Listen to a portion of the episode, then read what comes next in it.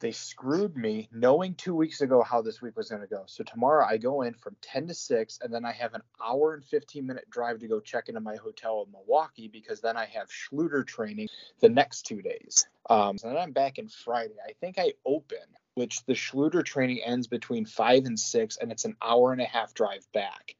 Oh, God. Who planned this? You know, I work with stupidity, and hence why I don't want to work with stupid anymore. Is that also why you haven't wanted to record an episode with me the last few weeks? Two best of friends. You think we're still going to hang out after what you just did to me? You are lying. I want that on record that you're dumb. Who think they know football. I will not listen to any slander against the great name of Ezekiel Elliott. I think you're an idiot. Bring you unprecedented access to the NFL world. I look like I normally do. A freaking moron. Let's be real, Fitzpatrick is a beautiful man. Because here, it's real football by real fans. We don't do smart here. It's a multi dollar production, I'll say that. The 2M Football Show starts now. Um. Oh, actually, before we get started, I forgot about the first thing. First thing on the docket, and I almost forgot it. Matt, I feel like we haven't recorded an episode since last year. I will hang this up right now, and you will record another solo episode. I swear to God. oh man, we've been trying to um, do this. What is it? Two weeks in a row. We ended up canceling, but yeah, life sucks. here we are. I'm actually glad. It would have been tough to record uh, last week with everything going on with the Damar Hamlin situation, which we'll touch on. But that was a real downer and made it not, you know, put things in pro- context and priority a little bit. I mean, I do feel like that, you know, that week of silence for respect as we waited. I hear things are much better and things are yeah. improved, so thank goodness for that. But right. that, uh, I think we owed that to him. Totally. Because yeah. it's not often we see something that we see nasty hits, but I mean, the last one I can remember, besides two of this year, was the Brian Shazier hit several years ago. Oh, sure. Yeah. Um, I don't want to call it a fun fact, but they said uh, they think Paul Brown Stadium is cursed. Did you hear this theory? No, do tell. So the Brian Shazier, the Tua Tagovailoa incident, the Damar Hamlin incident, and there were two additional massive hits in the past like 10 years that have led to those types of injuries have all occurred at Paul Brown Stadium. Is it on like a Native American burial ground or something? I don't know, but it was really weird that, that all those hits that we remember, like all those massive, like devastation, career-ending hits, all occurred on that field. Wow. Um, Spooky. Um, yeah. but but yeah, like you alluded to, much better news on on Damar Hamlin now, and you know we've had a. I mean, the scariest thing about that hit was that it looked completely normal, right? Completely innocuous. You see that a hundred times a game. But anyway, that's getting ahead of uh, myself a little bit. So today, now that we're back, we'll discuss some headlines. Uh, can't really call it news, or at least not breaking news. It's news that we haven't discussed yet, and I do want to talk about with you. So some of it's going back a couple weeks now. Talk about some of that. We'll discuss a couple of the Week 18 games from yesterday and Saturday. Um, go over the playoff brackets now that that's all set. Make some predictions preview the wildcard games in depth. And since we haven't talked about it on the show yet, uh, we'll discuss how our fantasy season ended. Uh, yeah, so that's all in store for today. Wow, let's do it. It's gonna be a busy episode, yeah. So let's, um, yeah, so let's let's go back to uh, Damar Hamlin for a minute. It's I don't know if I doubt there's anybody who's not aware of, of what happened there at this point. I actually wasn't even watching that game. Uh, I forget what was going on with the. I was going to blame the kids as usual again. I don't, I don't remember what was happening, but um, that sounds like a good idea. I like that plan. It, it was just uh, hearing that the game had been paused temporarily at first, and then you know quick social media search didn't take long to find out what had happened, and it was Bill's safety Damar Hamlin after making what looked like a, like I said, a very routine tackle on on Bengals wide receiver Tee Higgins. He got up after the tackle, stood for a minute, and then just just went back down completely limp. Uh, immediately surrounded by training staff, and they actually administered CPR on the field, which is something that I don't know if that has ever been required before. Um, and an ambulance took him to a local hospital where, luckily, and that was a week ago, a week ago Monday, right? I think so. And luckily, his his condition has steadily improved uh, since then to the point that they've taken out the breathing tube. He's awake, you know, and, and um, he was watching the Bills game and live tweeting it from the hospital bed yesterday with his family. So that was great to see because it was a really scary couple of days there where it really seemed like you know so life was in the balance. I saw a little clip that was a athletic doctor that was explaining what they believe had happened and it's very freaky because they said that the circumstances to have this happen are like the stars and planets have to align for this to be potential but it seems like he took the shoulder to his chest, which startles you, right? It creates that concussive yeah. force right, right on a downbeat of the heart. Wow. And that's what sent him into what I believe they've confirmed was cardiac arrest. Mm-hmm. Yeah. So the doctor said it's one of those situations that you read about when you're studying sports medicine. That's a thing that could happen, but you've only ever seen it in a textbook. Yeah. Um, because there was nothing outside the norm of that tackle. Everything was done correctly. It was just the timing and everything aligned perfectly to create a nightmare scenario. Wow. Yeah. And it was uh, pretty scary for a while and honestly very emotional to watch. But, you know, we're in a much, he's in a much better place now. And, uh, and luckily we were able to see some normalcy uh, return to the, the league with the weekend's games. So uh, yeah, so that that's all great news there. And now that we've gotten that part out of the way, we can talk about happier things like people losing their jobs. yeah, because that's what we're all about here. Good times, happy, fun, fun. I don't uh, agree with some of this, but let's go. Yeah, this is a couple weeks ago now, but the Broncos did fire Nathaniel Hackett, the first year head coach, uh, after their 51 to 14 demolition on Christmas Day at the hands of the Rams of all teams, who don't quote me on this, but I'm pretty sure the Rams hadn't scored 51 in all their games combined up to that point in the season. pretty sure that's an accurate statistic. I like it. We're gonna put it. And it's on paper. We've been talking all year about how shocking. Skip Bayless can make stupid comments, so can we. We've been talking all year about how surprisingly bad Denver has been, and we on this show even discussed how there was no chance of them getting rid of Russell Wilson locked into that deal. So the easiest thing to do would be, you know, sacrifice the head coach, and that's what they did. Um, although a bit of positive news on the Russell Wilson front. Did you hear about this? I know you did because we discussed it on Instagram. But he has more touchdowns than bathrooms in his house now. Finally. Finally, yeah. It took till almost the end of the season. And apparently the Broncos are they have their eye on Sean Payton, former Saints head coach. I can never remember which Harbaugh is at Michigan, but but that one they're looking at again, trying to lure to the back to the NFL. And then uh, today I saw Dan Quinn as well as someone there, a, a candidate they've got in mind. Yeah, uh, I don't know. I feel like Hackett kind of did what he could, but everything points, in my opinion, to the way Russell Wilson was playing. He did not look like himself at all. Right. And there were so many other, I don't know, talk show hosts that were pointing out that it feels like Pete Carroll kind of unlocked what he could get out of Russell Wilson. Um, but I feel like he had he had more weapons, maybe not better weapons, because you know going from Metcalf and Lockett to to this team is a big change. But I feel like they had more, like more opportunities for this, and more ways that they could have utilized his his classic escape and roll out and extend the plays, and they just right. never did. And then, like you point out multiple times, when he ran, he didn't even look like normal Russell Wilson. Yeah, definitely. Yeah, totally.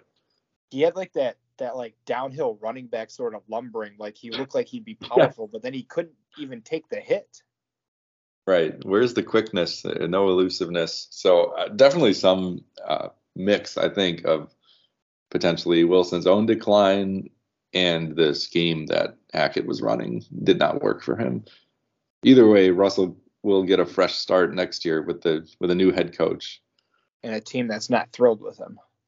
Yeah, and a fan base that's not happy with what they've with the return on on that trade of everything they gave up to get him. So that'll be one to watch. In other coach firing news, much more recent, Lovie Smith was fired by the Texans and they actually they didn't even wait till today, which is historically known as Black Monday, when coaches get fired after the first day after the off season. Uh, they I saw this news come out last night, just a few hours after their game, and I'm guessing that has something to do with the fact that he completely ruined their tank job for the number one pick. They they had it. All they had to do was lose to the Colts, which I'll admit is difficult. The Colts are terrible. but I just don't understand. Like this guy had nothing to work with. Yeah, right. How do you fire two him? Two years. Like, what do you do? Remember earlier, before they hired Lovie, nobody would take the coaching job. Mm-hmm. And then you get someone who had decent success with the Bears.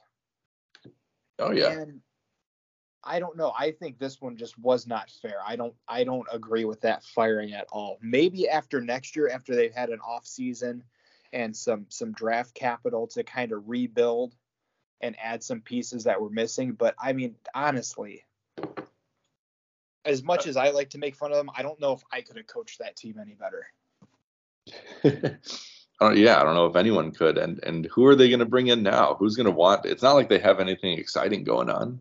I guess they have the number two draft pick, but uh, with with with his luck, I feel like if Washington decided to move on from Ron Rivera, I feel like he's just the guy that gets like the shittiest teams, and they kind of send him in to rebuild them. and then once they get decent, they're like, okay, we need somebody else now. All right, thanks, Ron. Hold on, I'm just marking down the timestamp where you dropped a S bomb. I did. Well, think about what that guy's been through. Oh, I agree, and I've got some more saved for later. Oh boy. what was that? Around 12 minutes ish. Okay. All right. Anyway, yeah, I agree that it's it's unfair, and I think we said similar things after they fired. What was it, Culley or something last year? Like, like this, it was the exact same scenario where it was a terrible team. He got, you know, arguably everything he could out of them, and still got fired at the end. Well, no, Brian Culley wasn't he an intern? Yeah, but it was still yeah, yeah. David. But like the fact that he wasn't even considered for the job. Yeah, yeah.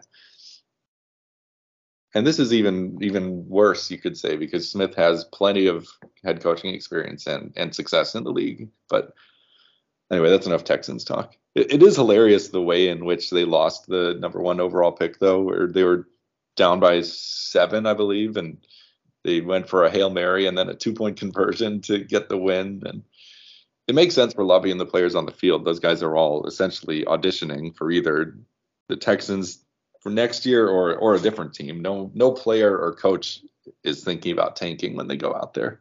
Well, and all this stuff comes after. I don't know if you had seen any news about it, but there was something released um, amongst the the 32 owners in the league where they were trying to explain like how much money the league has spent on like paying out coaches contracts that they fired. Oh, yeah.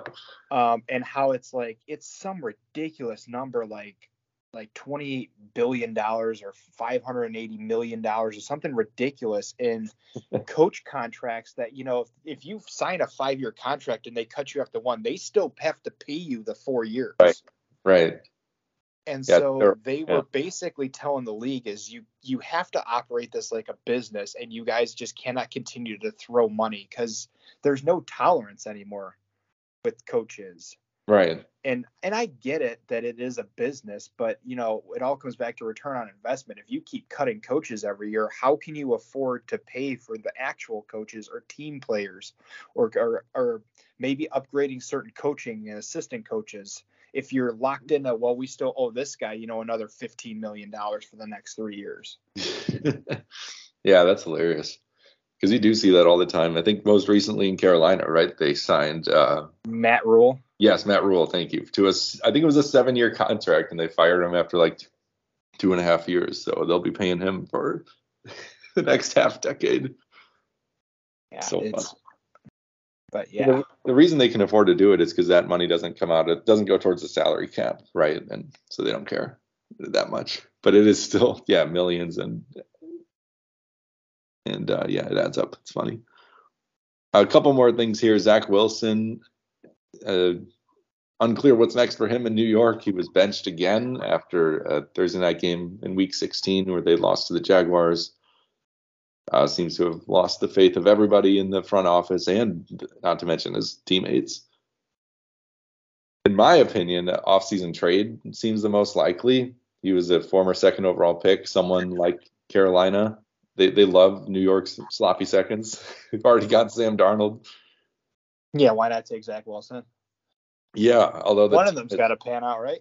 Yeah, just keep bringing in these guys. They tried Baker Mayfield for a few games, that didn't work. Um, the reanimated corpse of Cam Newton last year, or was that last year? Anyway, sometime recently.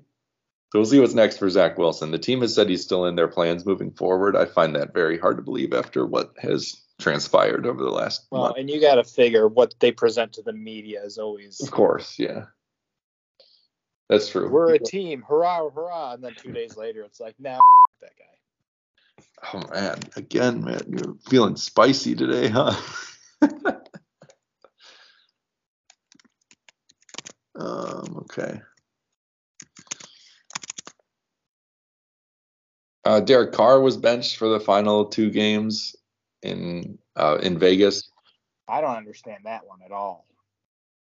It was a weird one. I guess they they benched a bunch of uh, veterans so they could get a look at the the young guys on the team. But uh, that's I don't know. Feel bad for feel kind of bad for him. He hasn't been bad. No, he's like his statistics in terms of completion percentage and accuracy. He's a, he's solid, but he right. never He's not like the offensive line was was absolute trash. The defense has given up so much. And it, those are the two key things they need to fix in the offseason because again, I pointed out when Josh Jacobs can run, the offense clicks effectively. But mm-hmm. that requires a very good offensive line to create the gap so that the running back can do what they do best. Yeah, and speaking of shows, how about Josh McDaniels as a head coach? this was a rough season for the Raiders. And I feel like um, I don't know. I feel like he could be on the a hot seat as well if he's not. I think I, I think next yeah. year is going to be his final yeah. trial year. Well, we'll see what they do at quarterback. I feel like it'll have a lot to do with that because they're in that weird position where they didn't finish with a good record, but they're not going to have like a top five or maybe they'll be around the like the top 10 draft picks for next year. So they'd have to trade up if they and it is a good year for quarterbacks in the draft. So we'll see what what they do at that position. Maybe he buys himself two more years by drafting a rookie you know sometimes right. get a little more time when they do that but wasn't impressive year one. Uh, and then the Dolphins did sneak into the playoffs, which we'll talk about, but they did it. They had to do it without Tua Tagovailoa, who missed the final two games of the regular season with another concussion, his third of the year. I don't know how this guy yeah. has a career next year. I yeah, I feel like that will be a discussion. It was the game, so it happened in the game against the Packers. The the Dolphins came out flying on offense, got out to a big lead, and then after halftime, he threw three interceptions, and the Packers came back to win and somebody on Twitter noticed a sack that he never left the game, Tua, but someone noticed a sack he took near halftime where his head did take a hard bounce off the turf. And I don't I don't know if he was evaluated in game, but he, he came back in and, you know, obviously threw three picks. And I guess during film review, the subsequent Monday after the game, he he could not remember some of the throws and decisions from the game, and that's when they got worried about it and put him in the protocol. And it, I don't think it's likely he plays in the playoffs. And like you said, I I think it's been enough. You know, it's been scary enough that he probably has to take a hard look at if he wants to, and if he can medically in a safe way, continue to even play football. I think this was a similar situation with what was it, Wes Welker for the Patriots? Yeah, he just took so many, and he was wearing that special helmet and stuff. But and it just it comes a point when it's not worth it. I'm sorry. Yeah, yeah, totally. Uh, and then we'll end it on this news note. J.J. Watt is retiring from the NFL now that his his time his season is over with the Cardinals. Five-time All-Pro, three-time Defensive MVP. He's just been it's been a few years I feel like since he's really been J.J. Watt of the Texans, you know. Right. And it's too bad he never got to play on an actually good team and win a Super Bowl. But uh, I mean, we see a lot of players like this though that just yeah. unfortunately I mean, uh, Andrew Whitworth, the great tackle, like he, it was only by circumstance he went to the Rams to win his Super Bowl after all those years in Cincinnati. Right. but yeah. most players have great careers and just they, unfortunately, they don't they don't get to lift it, and it's sad. Everybody should have that opportunity, but that's kind of the gamble you take when you play. Yeah, I mean, and the irony is he left Houston for what he thought was a contender in the Cardinals a few years ago. Ended up. Cliff Kingsbury sucks. He's on the yeah, he's a guy being talked about. We'll see if any news comes in actually while we're recording of more. Oh my god! And I just pulled up my phone. the Cardinals fired Cliff Kingsbury. Boom! Live here on air. you are a genius. Yeah, and, and this is another one. He just so ten months ago he signed an extension through the 2027 season. the next oh, four here years, we go with this crap again. Here we go. The next four years they're going to be paying Cliff Kingsbury. Oh my gosh, I'm so glad I checked. I'm so glad you said that. yeah, this is crazy. It's like a disturbance in the force as a Cliff, Cliff Kingsbury suddenly cried out and was suddenly silenced. did they kill him or did they just fire well, oh. I, hold on, I have to look over my shoulder real quick. No, I think he's okay. Good one. Oh man, that was hilarious. Okay. Anyway, on that note, yes, we will keep monitoring the notifications. See if anyone else. That has to be the coolest thing that's ever happened on this show. That was incredible. I wish we were broadcasting live, but uh, you'll just have to trust us when this comes out that that did happen in that moment. All right, let's take a quick break and come back with some Week 18 recap.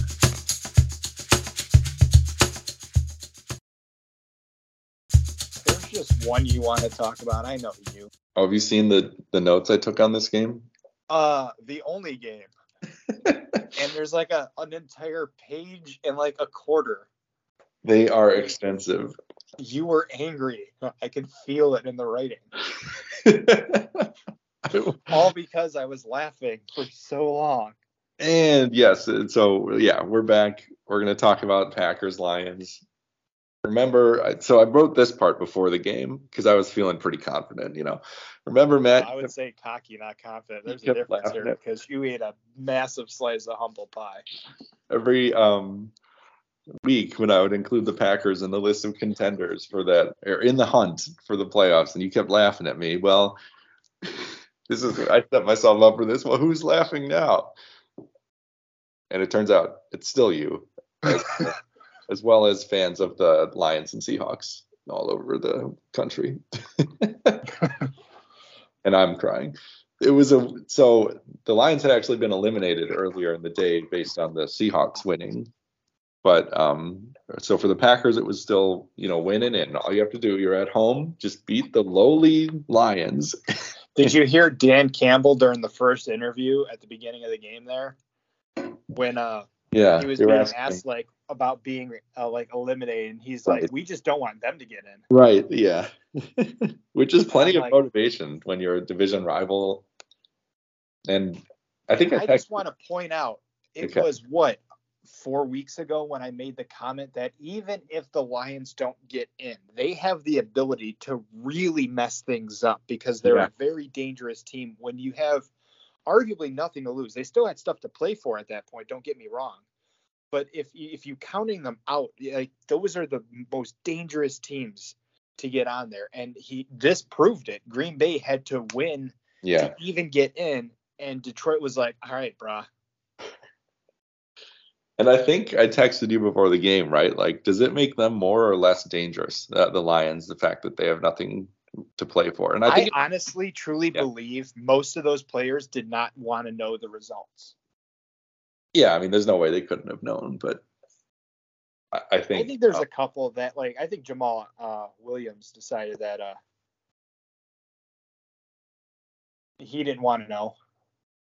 Yeah, that's. I mean, that's probably true, but I was just going to say, I think it might have made them even more dangerous because you could see how tight the Packers were. Like they were, they were playing scared. You know, they they knew that their season was on the line. I think the Lions were able to play more freely, and I think you saw that come through in some of the play calling because they were doing some wild stuff, which we'll get into. Let's let me it. let me read my six pages of notes on just this one game. Yeah, we have one game to review from this weekend, and it's this one to take 45 uh, minutes. So it started out pretty okay. You know, first drive, the Packers got a big uh, pass interference call, so they got a first and goal from the four. That's great, right? Except this red zone offense has been horrible all season. I think they showed the stat they've they're they score touchdowns on 55% of their red zone drives, which is just I don't remember where that ranked in the league, but that that's not where you want to be. And like has been the case all season, they had to settle for a very short field goal. But whatever, they're up 3-0. At least they're on the board. And I would say the defense played pretty well, especially in the first half. You know, they forced a quick punt. Uh, but this was the first time when I was like, oh my God, they're going to blow this, aren't they? Fourth and inches from their own 30 yard line in the first quarter. They decided to go for it, which I don't necessarily have a problem with. But instead of giving it to Quadzilla or doing a QB sneak or something like that. They they do a wide receiver handoff to Lazard, who was running coming in motion around behind Rodgers, and he got absolutely stuffed. Like three or four yards behind the line of scrimmage. Yeah, like he had zero chance. He got the ball and he was down already. Um, luckily, the defense, you know, held up their end and and limited Detroit to a field goal, so it's three three. And then the, the Packers did start to run the ball, and but the, but it was a big play they got to uh, rookie Christian Watson down the sideline, who's been just so electric the second half of the season. Once he got over some kind of nagging injuries he had the first half. And that first drop on the first pass of his career. Yes. Mm-hmm. I would say he has definitely atoned for that. Uh, and it was uh, they had to settle for a field goal again, whatever, six three. And then I give Matt LaFleur some credit here because he challenged on the next Lions possession a third down catch. Uh, that's how it was ruled on the field by Amon-Ra St. Brown. Looking at it live, I was like, what is he doing? Just burning a timeout here. But uh, the, the ball did touch the ground in the process of him making the catch. So it was overturned and it became fourth down and they had to punt. So give him and the Packers video review team credit for that one because I did not see that at all live. Uh, another decent Packers drive ended by Aidan Hutchinson taking down Rodgers in the backfield. Crosby nailed another field goal to go up nine to three early in the second quarter. Uh, but they weren't going to hold down this Detroit offense forever. The Lions did get a drive going the next time out. They kept converting third downs, which is the most demoralizing thing uh, as a fan, and I'm sure as a player too. Just couldn't get them off the field. And uh, ultimately, they actually missed a 46 yard field goal, Michael Badgley. So it was still 9 to 3. And we're approaching halftime here. Packers driving again. They were inside the Lions 20. And that's when Aaron Jones coughed up a fumble, uh, taking obviously any points the Packers were about to score off the board, as well as giving Jared Goff and company one more chance before uh, before the halftime break. And they did, of course. The two minute offense. I can hear it in your voice. It just felt so inevitable, you know. It's like classic um, Joe Barry prevent, you know, bullshit zone defense, and they let him go right down the field.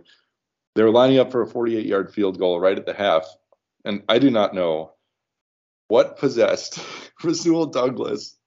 Packers, uh, he's a cornerback. I guess he's on special teams too Packers were calling timeout to like ice the kicker or whatever. He Douglas like, but they were all set up, you know, ready to snap the ball and and and kick it. He he just walks down the line and, and just smacks the ball out of the center's hands as he was trying to snap it while the Packers were calling timeout. Well, you know, it's uh what the? F- I mean, why not, right? Why? No, why not? Why not? Because you get a 15 yard penalty. And who knows what would have happened with the 48 yarder. But I'm just saying, he already missed a 46 yard field goal minutes before this. Just, I don't know. Just he made it easier for him. He felt bad. Completely brain dead play. Uh, and it made it a 33 yard field goal, obviously much easier. And he did convert it to make it 9 to 6 at halftime. Packers in the lead. I cannot understand what could go through your head like in a moment like that. You know what would be really good right now is to take a 15 yard unsportsmanlike conduct penalty and smack the ball. So stupid. anyway, Packers defense came. I would just want to completely reiterate this, even though he was not on the field and it probably didn't have any involvement. But this was is a Joe Kevin, Barry led defense. I was going to say, is this Kevin King's fault somehow? the ghost That's of Dom Capers. The spirit of Dom Capers just possessed Rasul Douglas. He's like, hey, do it, do it. you know, it'd be really funny is if you smack that ball right now. Like, but coach, no, I really think you should do it. It's fine.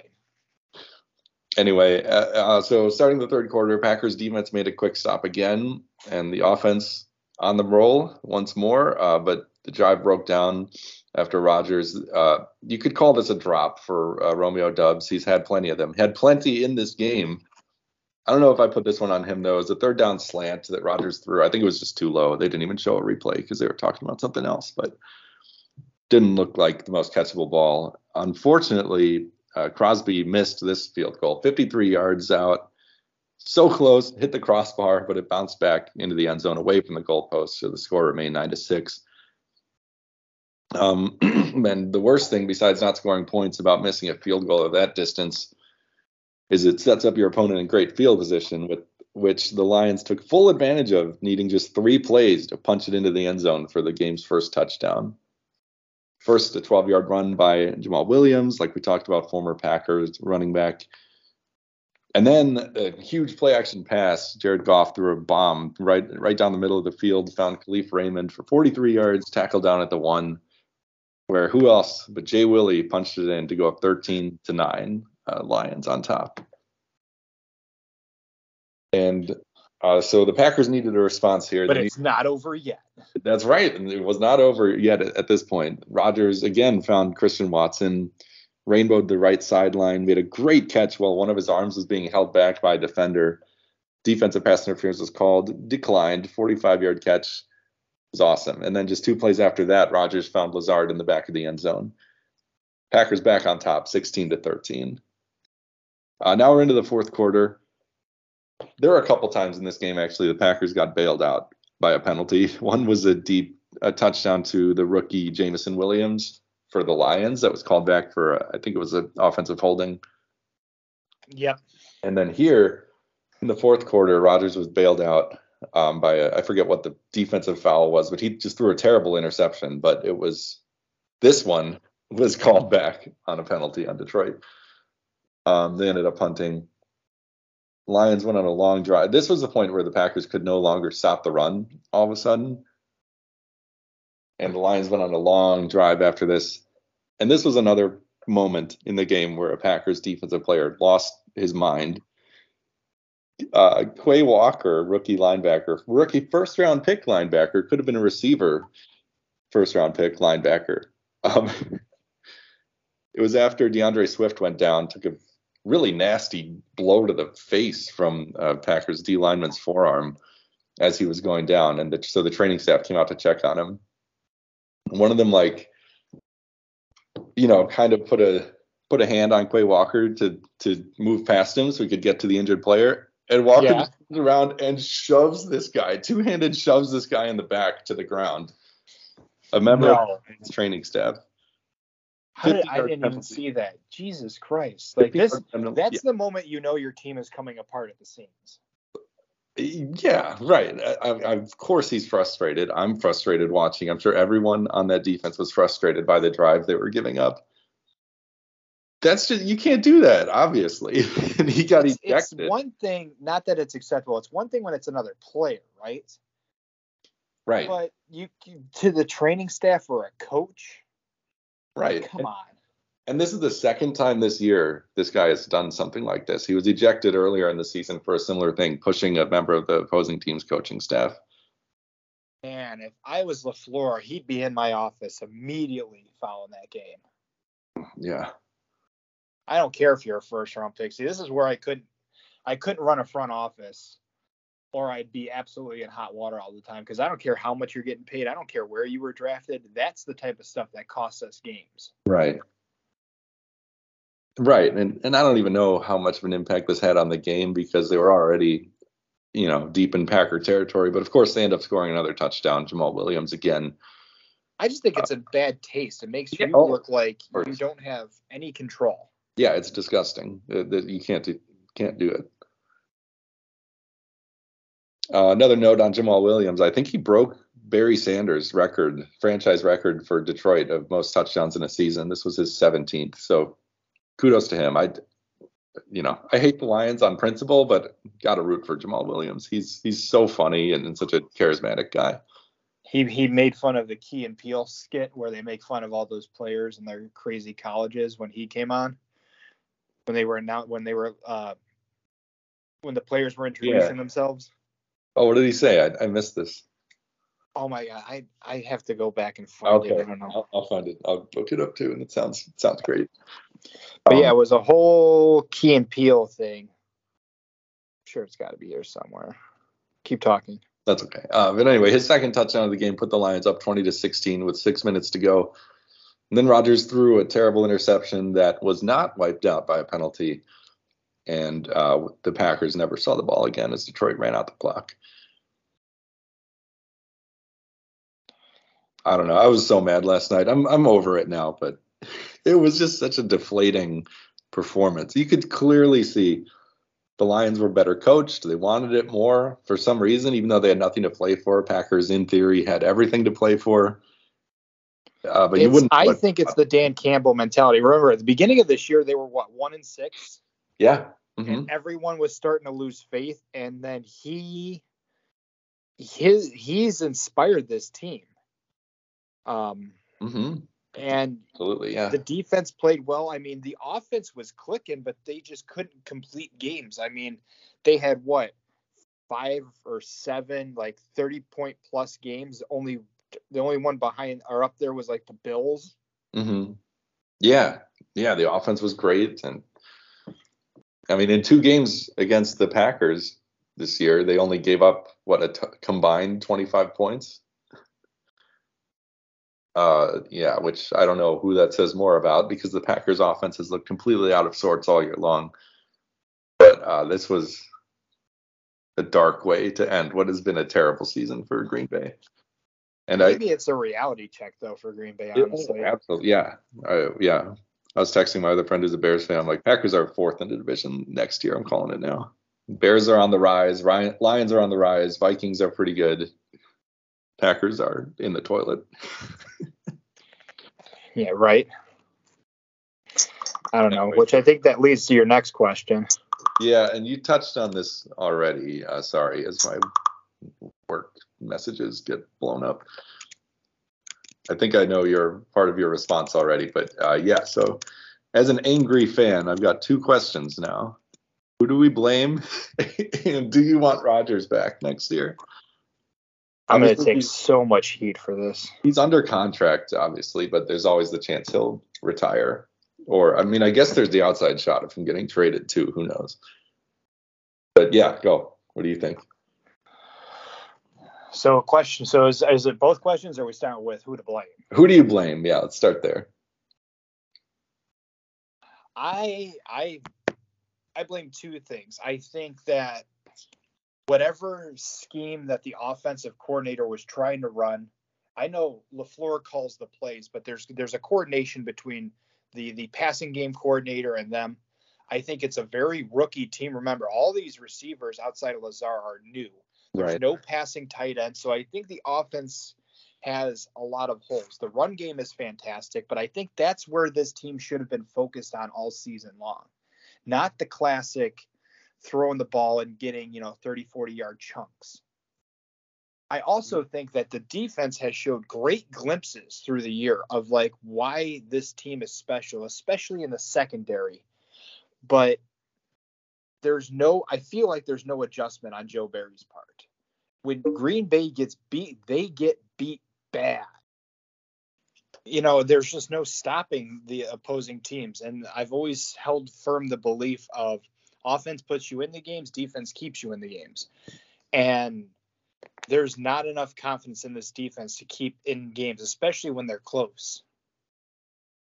Um, leading into the second question, do I want Rodgers back next year? It's as a fan, you always want what's best for the now, right? Like Rodgers has been a phenomenal quarterback. I also feel like, and I think we've talked about this before, we've gotten spoiled. Yeah, that's um, absolutely true. Over the last 20 years. uh, with quarterbacks. So I feel like just from the sake of how things go, is all good things must come to an end, and a rebuild has to happen. With how young the receiving corps is overall, I feel like now is the time. Um, if like not this year, either way, right? Because I feel like on the one hand, it's you need to let uh, Rodgers and these rookies build the same kind of chemistry that he and you know Jordy Nelson had back in the day, that he and Davante Adams had up until last year, and that's what I think made made him great and helped made this offense click. Is is Rodgers having that guy he knows he can trust to throw the ball up to in any situation, even when he's covered, hit him back shoulder, whatever, and to build that kind of trust up again. And uh, obviously it takes time, but I think we started to see him and Christian Watson really really gel. So I feel like that's an argument maybe for giving it one more go. Like these guys got all got some experience together under their belt. They've got um I think they still have the Raiders first round draft pick this year too, right? Hopefully get one get a couple more guys in that can make an instant impact. Yeah, they'll be spent on defense. It's fine. Uh, I'd argue the offensive line is just as problematic. Yeah, um, but you know Green Bay how Green Bay works. You're right. You're right. We they love to draft cornerbacks. Especially anyway. ones that like to get kicked out of games. I yeah. I don't know. I don't know if I want Rod. I don't know how I feel about it. I'm conflicted. Uh, part of me wants to see Jordan Love for a more extended period of time because what we saw from him this year when he got the chance was a lot more encouraging than what we saw in 2020. Last year. Yeah. yeah. Right. In 20, yeah, whatever year. Um, so part of me wants to see more of that. And, and you know, how much longer is he going to be here and just sitting around on the bench? You know, was well, the this... few rumors floating around is that if Rodgers stays, Love is going to request a trade. And I, I think that'd be interesting. I feel like they could get value for him just based on his you know draft pedigree and then what we what we saw in that Eagles game this year was was exciting. Um, because yeah, it's this is going to be his fourth year in the or this was the end of his third season, right? So he's only got one more year on his rookie deal. Uh, of course, they could use the fifth year option to keep him around longer, but it's like there's development on the bench and then there's stagnation, you know, and there's nothing, there's no ex, uh, substitute for real in game experience. I still feel like I would rather go through a rough year next year to see if we are going to sign him long term. Right. Because yeah, that's when you need to make the decision, not yeah. Like I feel like if we play the waiting game, even with a fifth year option, we're we're we're playing with fire, and I don't like that. Doesn't feel right to me. Yeah, and and there's a certain point where you like you can only do so much development on the bench, right? and it's a outside of Rodgers, actually, it's a very young team. They could all blossom yeah. together. Right. So I don't know. I'm conflicted. We'll see. We'll see. That's all I can say for now. Rodgers did make a comment apparently yesterday in the press conference. I sent it to you. Yeah. Um, that he wouldn't be opposed to walking away happy with what he's done, but he has to take a look at what it feels like to be away from it. So and I also saw a quote from him that he's not going to hold the team hostage with his decision, which seems to imply that it'll be sooner than later. Uh, one more, one final to put a bow on that. There was also during the, like after the game when all the players were, you know, talking and whatever. So, uh, I think it was Jameson Williams, Lions rookie receiver, at, wanted to do a jersey swap with Rodgers, and Rodgers Mhm. said, Rodgers said, no, I'm going to keep this one. And, you know, a lot of people are taking that to, to mean like, is this his final game? And that's why he's not going to give up that jersey. I don't know. Could be, could mean nothing. Could mean something. I mean, very few people can be as cryptic as Aaron Rodgers. I feel like with Yeah. some of his comments. Yes, that's definitely true. All right, let's let's stop talking about the Packers for a few months. In terms of our playoff sleepers, only one ultimately the Dolphins made the postseason. Uh, the That Lions so came close. so close. Yeah, Raiders had a brief stretch where it looked like they might do something. I don't even care about the Raiders. I feel like the biggest surprise is the Lions. They they have a lot to be proud of and, and feel good about heading into this offseason for sure. What Um, started out as a haha, won't this be funny turned into oh my god. They might actually do it, and they almost did. Stupid Rams blowing that game because they were actually ahead against Seattle most of that game, and if they had won, then then it would have been a true play-in game between the Lions and Packers. I would so much rather see the Lions in the playoffs than the Seahawks. I think the Seahawks are just going to get blasted in the wild card, whereas I feel like the Lions have more of that scrappiness and, and grit, as Dan Campbell likes to say, to actually make some noise. Absolutely. And uh, yeah, the Saints have been trash all year long. I hope Dennis Allen gets fired. He won't. Come on now. no, he won't. You're right. They've been they're so so so disappointing. Um, yeah, they we have a have- lot to figure out though, to be honest, They do. Yeah. First of all, quarterback. That I think is the the biggest concern for them right now. And then just staying healthy. Right. Yeah, they had issues with that. They they had some whatever. We don't need to talk about the Saints. They're not good. But Dolphins just barely made the play. They they were eight and three at one point, remember? Then they lost five in a row. Barely beat the Jets, eleven to six. Truly entertainment at its finest, with uh, rookie Skylar Thompson getting the start. Um, but whatever. Dolphins are in the playoffs. Let's talk about the bracket. All right, brackets. Here we go. the NFC, the way it shakes out, Eagles are the number one seed. They get the first round bye. Other division winners are the Niners, Vikings, and Buccaneers. Wild cards are the Cowboys, Giants, and Seahawks. Let me update this once and for all and delete the Packers off this uh, document. You were too hopeful. You you have what we call negative, like terrible hopefulness this entire time. I think that's called toxic positivity. Yeah, something like that. That's the word. Yeah. And then in the AFC, we have the Chiefs as the one seed, Bills, Bengals, Jaguars, other division winners. Wild cards are the Chargers, Ravens, and Dolphins. So, wild Without card further match. ado. Yeah, without further ado, let's uh, let's talk through these wild card games, and we'll take it division or conference by conference. So in the AFC, we have Ravens at Bengals, uh, Dolphins at Bills, and for someone who makes like cheat sheets, you forgot half this crap. Well, I stopped writing because I went into a tailspin of emotions last night. and Dolphins at Bills, Chargers at Jaguars. So that's the AFC. I'm typing these notes on the fly just so I have something to read. Uh, let's talk about Ravens at Bengals first. And I think the biggest storyline has to be Lamar Jackson's health. He's been out a month now with his knee injury. He hasn't been at practice, hasn't appeared to be close to playing at any point. Ravens need him, and especially with the offseason coming up and the contract negotiations, the Ravens need Lamar. We've seen what this team is like without him. There is no team. Yeah. The receiving corps has been banged up and is almost non-existent. Their defense has been kind of wishy-washy. The only thing they've had is the run game, which has run primarily through Lamar Jackson. Right. Yeah.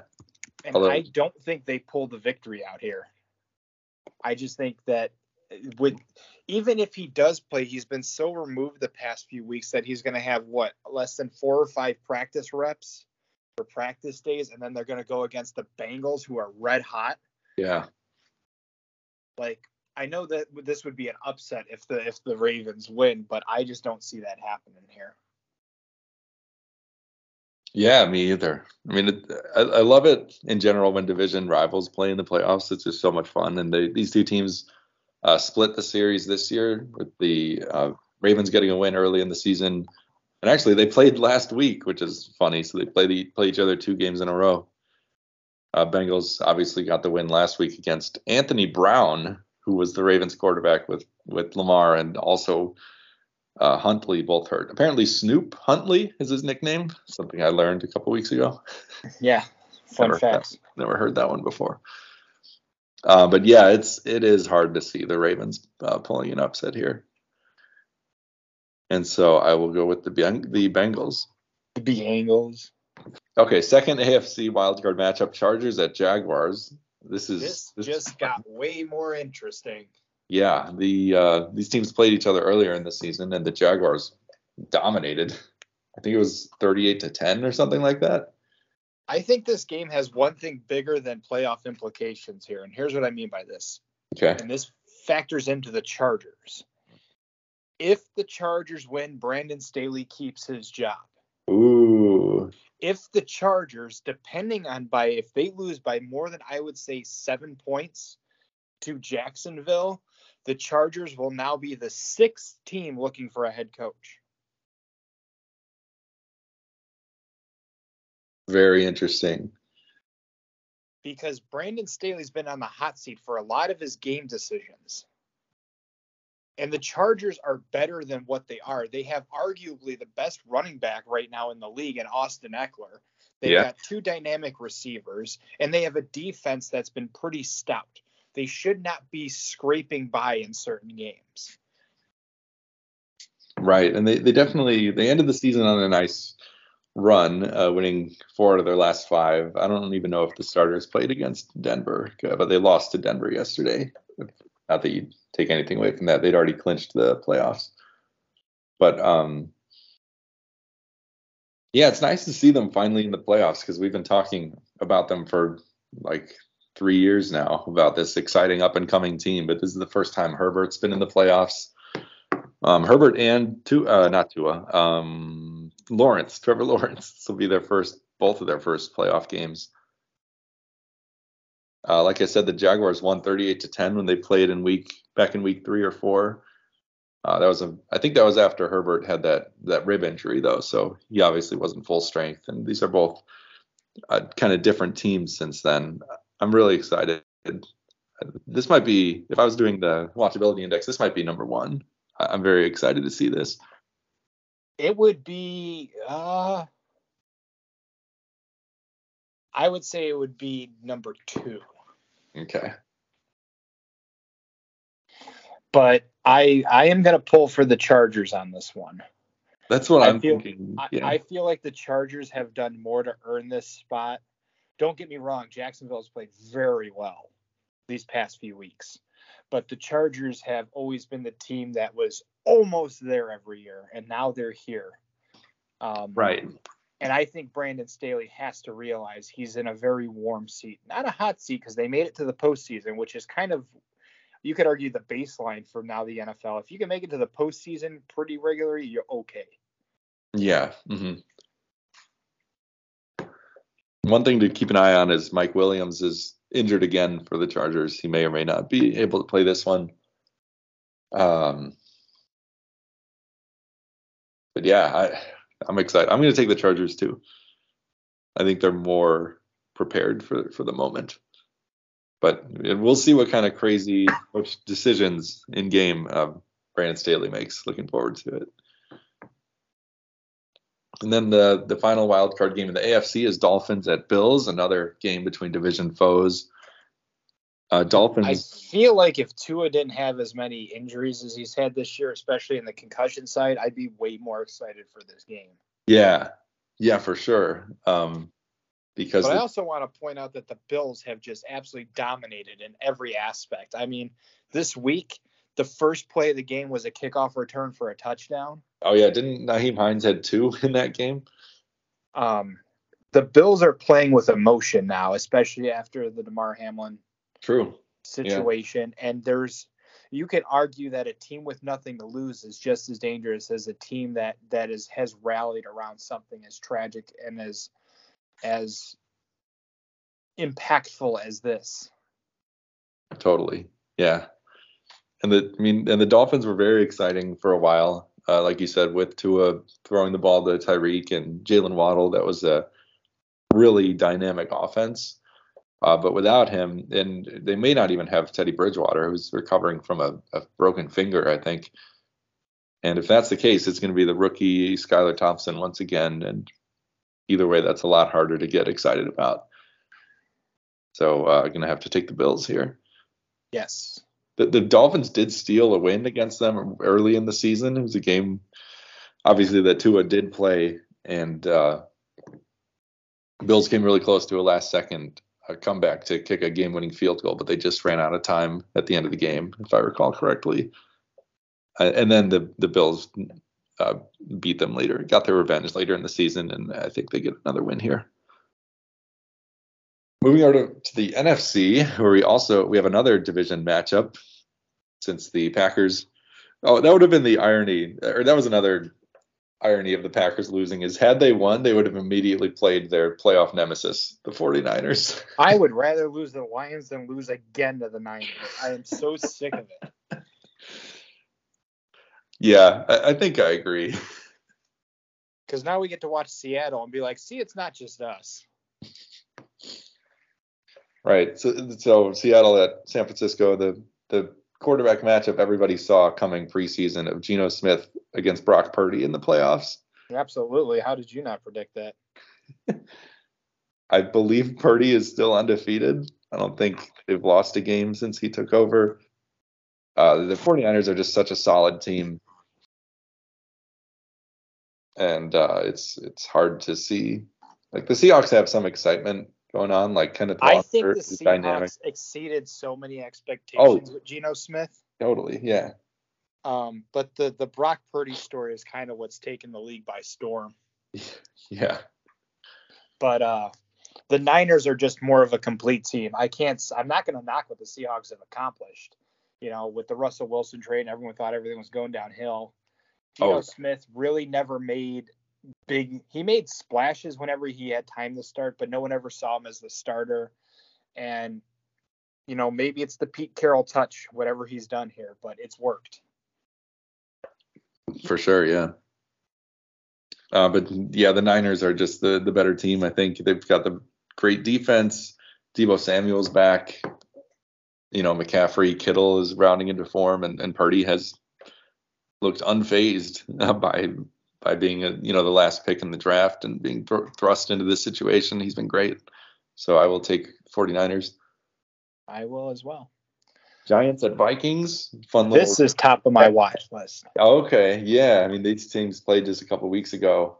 It was. It's not even that, but a team that nobody would ever give the Vikings their credit, right? Like with especially with Kirk Cousins and everything, never gave them the credit they deserved. And then the Giants have made such a turnaround that you know they don't look like the Giants of the past couple of years that we love to hate on. I totally forgot about the Brian Daboll of it all. Yeah, their head coach. Actually, we've got two. Actually, both these teams have a first-time head coach, right? It's Daboll against um, O'Connell. Yeah, O'Connell from Minnesota. That's fun. But uh, I'm sorry, Giants fans, but I have to give this one to the Vikings. I just think they have they've they've fought through more and they're very good at playing close games. Um, yeah. And that I think is what this game will be. At least maybe through the first three quarters. There may be some eking out one way or the other towards the, the, the middle of the third into the fourth. But the Vikings have become very good at playing close games and finding ways to win against all odds. Yeah, and when they played just a couple weeks ago, it was also in Minnesota, and it was a close game. Came down to a last second field goal uh, by Greg Joseph for the for the Vikings to get the three point win. You know what? Screw it. I'm gonna I'm gonna roll with Daniel Jones. I'm taking the Giants to pull the upset here. Oh, oh, oh I never thought I'd see that day. I'm gonna regret this immediately, but uh, yeah, That's for now, fine. for now, that's my pick. All right, and then the final wild card matchup: Cowboys at Buccaneers, which um, you know we've been talking a lot about the Buccaneers, how underwhelming they've been. But it's like Brady knows But- when the playoffs are coming. Yeah, right, and they they found a way, Is scratched he and just the greatest troll in the NFL, possibly? possibly. Like they kind of whole hum through the season, and it's like here they are in the postseason again, and it's like, wait, what? Yeah, and uh, you know, for their part, the Cowboys have have not looked great lately. They've, The past five weeks they've looked like garbage. yeah, and that was after what was the one huge win they had? I forget. They beat someone really good. Nah, I feel like they'd lose. Oh, they beat the. Eagles. They beat the Eagles on Christmas Eve. That Oh, it. that's right. that crazy 40 to 34 game. Um, you know, and then they beat the Texans. So I guess it's just one game that they've lost. Like they were on a four, five, six, seven, seven game winning streak before they lost to the Commanders. Uh, but that was a game that they were trying to win, and, and Dak was just terrible. And and not not to put it all on him, even even the great Tony Pollard couldn't get anything going on the ground that I would I would agree with that. I mean, I think he's proven way more valuable than Ezekiel Elliott at He this has. point. He has. Here's all you need to know about the Cowboys is this: the Packers beat them. That's how bad they can be. yeah, I don't have confidence in this. And with the postseason, the way Yeah. Brady tends to play, I mean, I have to go with the Bucks on this one. Oh, I, I think so. Yeah, I think you just go with the more experienced team here. I mean, the Buccaneers have what is this year three of Brady in Tampa, Something like that. and they've been in obviously in the, in the they won it in year one playoffs last year. This, a lot of the same core is here, and you can, as we saw in that game against Carolina that clinched the division two weeks ago, like. Brady can still turn it on when he has to. I think he had three deep touchdown passes to Mike Evans in like the fourth quarter alone of that game. That's to- what he does. He just kind of teases you. He's like, "Oh, I can't throw the football. I don't know. I might be washed up. I might be done." Forty-seven points. yeah. Yeah, and the Cowboys have just been a little inconsistent. Remember they they almost lost to the Texans a couple weeks ago. They were their this offense, which you think of as being such a high powered unit, was was shut down by Washington in the in the regular season finale. Like the first eight or nine games, Dallas, I would have absolutely given the edge over to this game. But it's the past like five weeks. Something doesn't feel right in the in the in the in the star state there. I don't know. Yeah. And Tampa Bay as the division winner, they get the home they get the home game here, so for whatever that's worth, the home field advantage. Uh it doesn't feel good because they haven't been great either, but yeah, I think I'm going to take Tampa Bay. All right, we can figure out how foolish we are next week.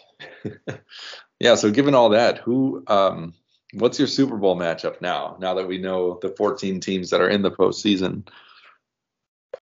I think I'm from still the sticking NFC with the Bills. Okay, yeah. Yeah, you're right. I think we both had Bills in the preseason from the Yeah, you picked the freaking Packers. You Yeah, idiot. yeah, stop it. Don't remind me. I am gonna be I'm gonna be crucified for this. I'm gonna take Bills and Vikings. oh, that's ridiculous. Come on, man. I know you've you've been on the Vikings uh, bandwagon.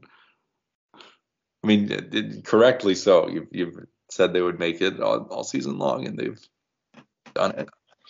I just think like I feel like the Vikings, the Giants, maybe even a little bit of the Niners, people still don't believe they've got it. You know, because you have teams like the Eagles, which have the best record, but they've clearly shown they have weaknesses. The Buccaneers are kind of that uncertainty. Like, yeah, Brady's turning it on now, but how effective is that going to be this late in the game? You could argue now is when it counts, right? Because there would be no next week if you win. It's one and done Yep. different during the regular season. If you lose a game, there's always next week.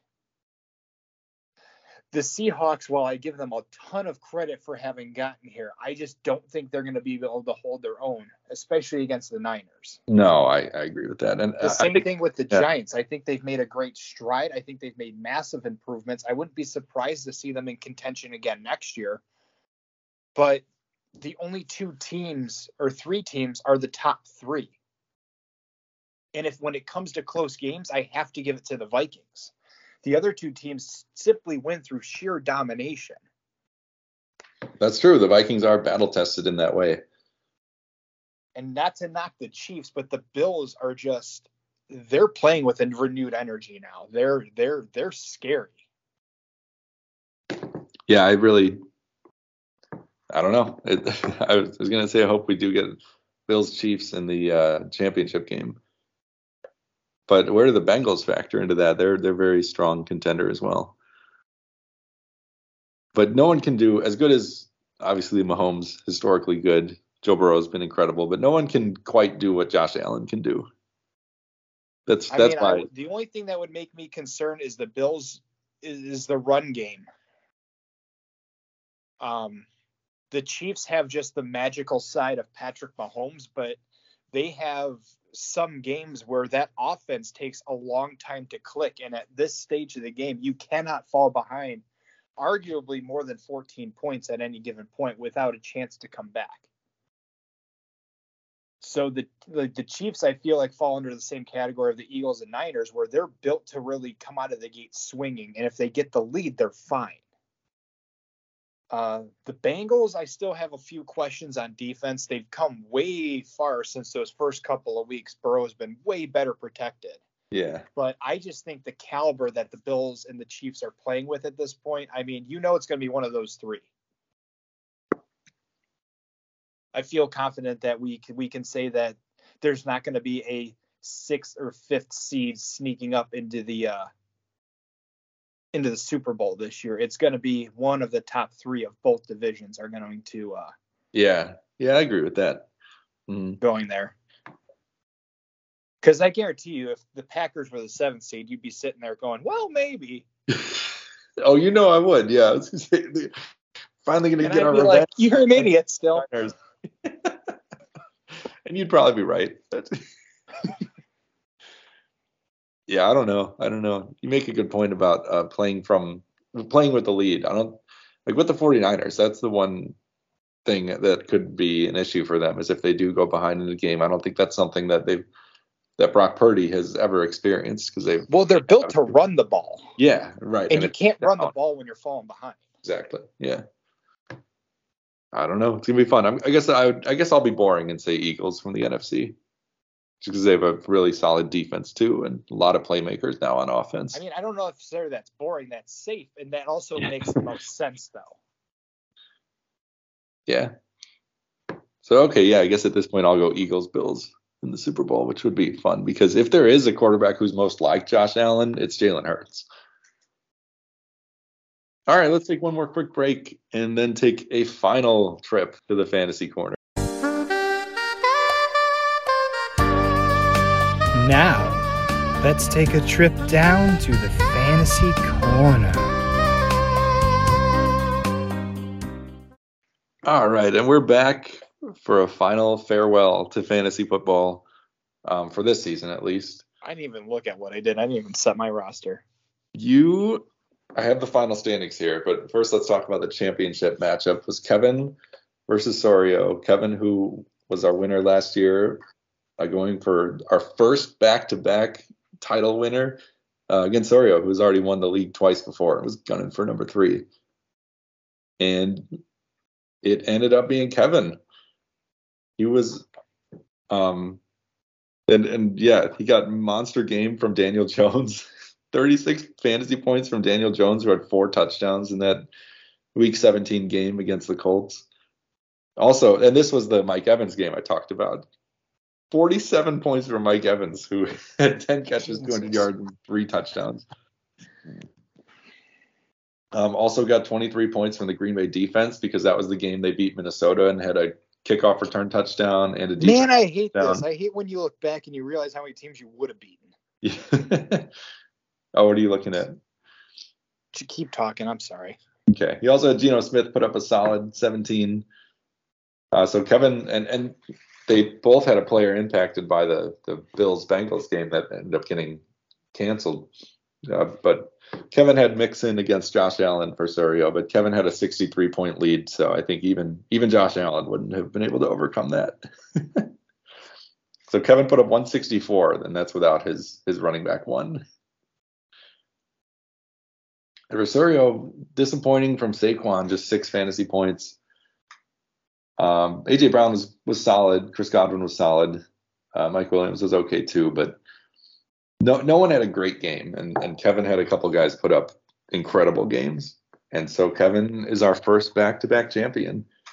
Didn't your wife win back to back, or is she no? Most? She won two out of the first three years actually, but they were not they were not back to back. In the final standings, you will find both of our names near the bottom. Uh, based on what happened in the consolation bracket, I'm actually dead last. I am so happy I am not last place. You finished 10th out of 12. Not great, but not last. Thank goodness this league doesn't have a punishment for last place. I mean, the weird thing is that you're the commissioner. you know, we tried to implement it once, but it's like nobody even I, have seen so much fun stuff over the years of like I think this was you last. You have off. to have everybody that lives within the same yeah. city. The problem is our entire I, roster is scattered. We're also spread out now. Um, I saw this funny one last off season where the loser of this one league had to, I think it was a Waffle House. He had to stay there for 24 hours. he was just Every like waffle he got to take off one wa- one hour. Yeah, yeah, and he was like documenting his his journey or something. That that was a fun one that got a lot of traction on social media. Um, but yeah, we've never really been able to implement that in our league, which yeah, this year I'm grateful for. Even although it's embarrassing enough to finish last place, I feel I still feel like my team wasn't that bad. Obviously, I'm wrong. I just had massive issues at wide receiver to me that was my biggest my biggest downfall yeah i still need to crunch the numbers on on my i mean my issues was quarterback again actually mm, mm-hmm, and I, mm-hmm. I, thought I thought I had changed my strategy this year because I took guys earlier. I took Russell Wilson in like the fourth or fifth round. Well, he, see, that was mistake number one.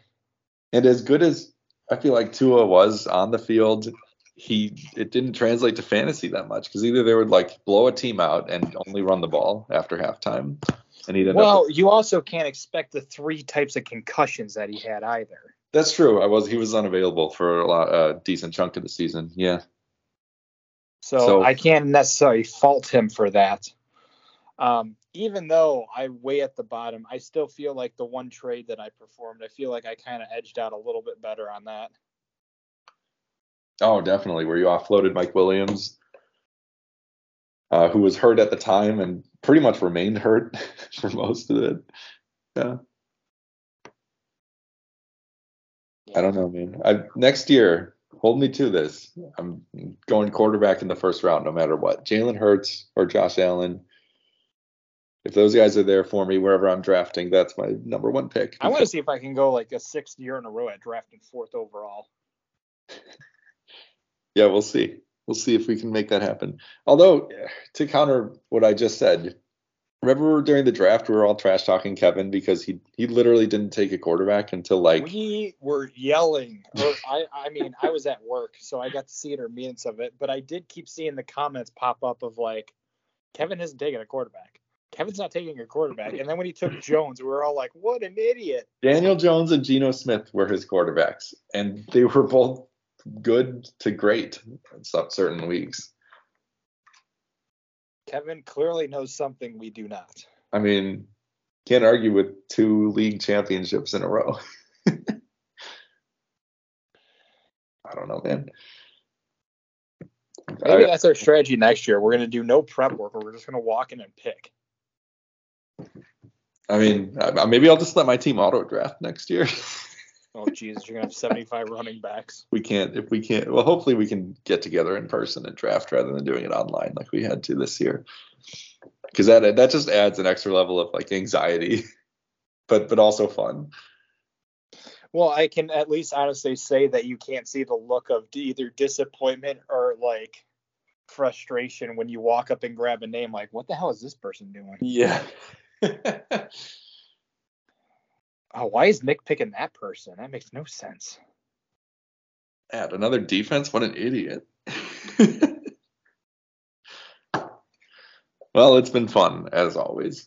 Fun and frustrating. And now that fantasy's over, now that the Packers are eliminated, now we can just sit back and enjoy fully.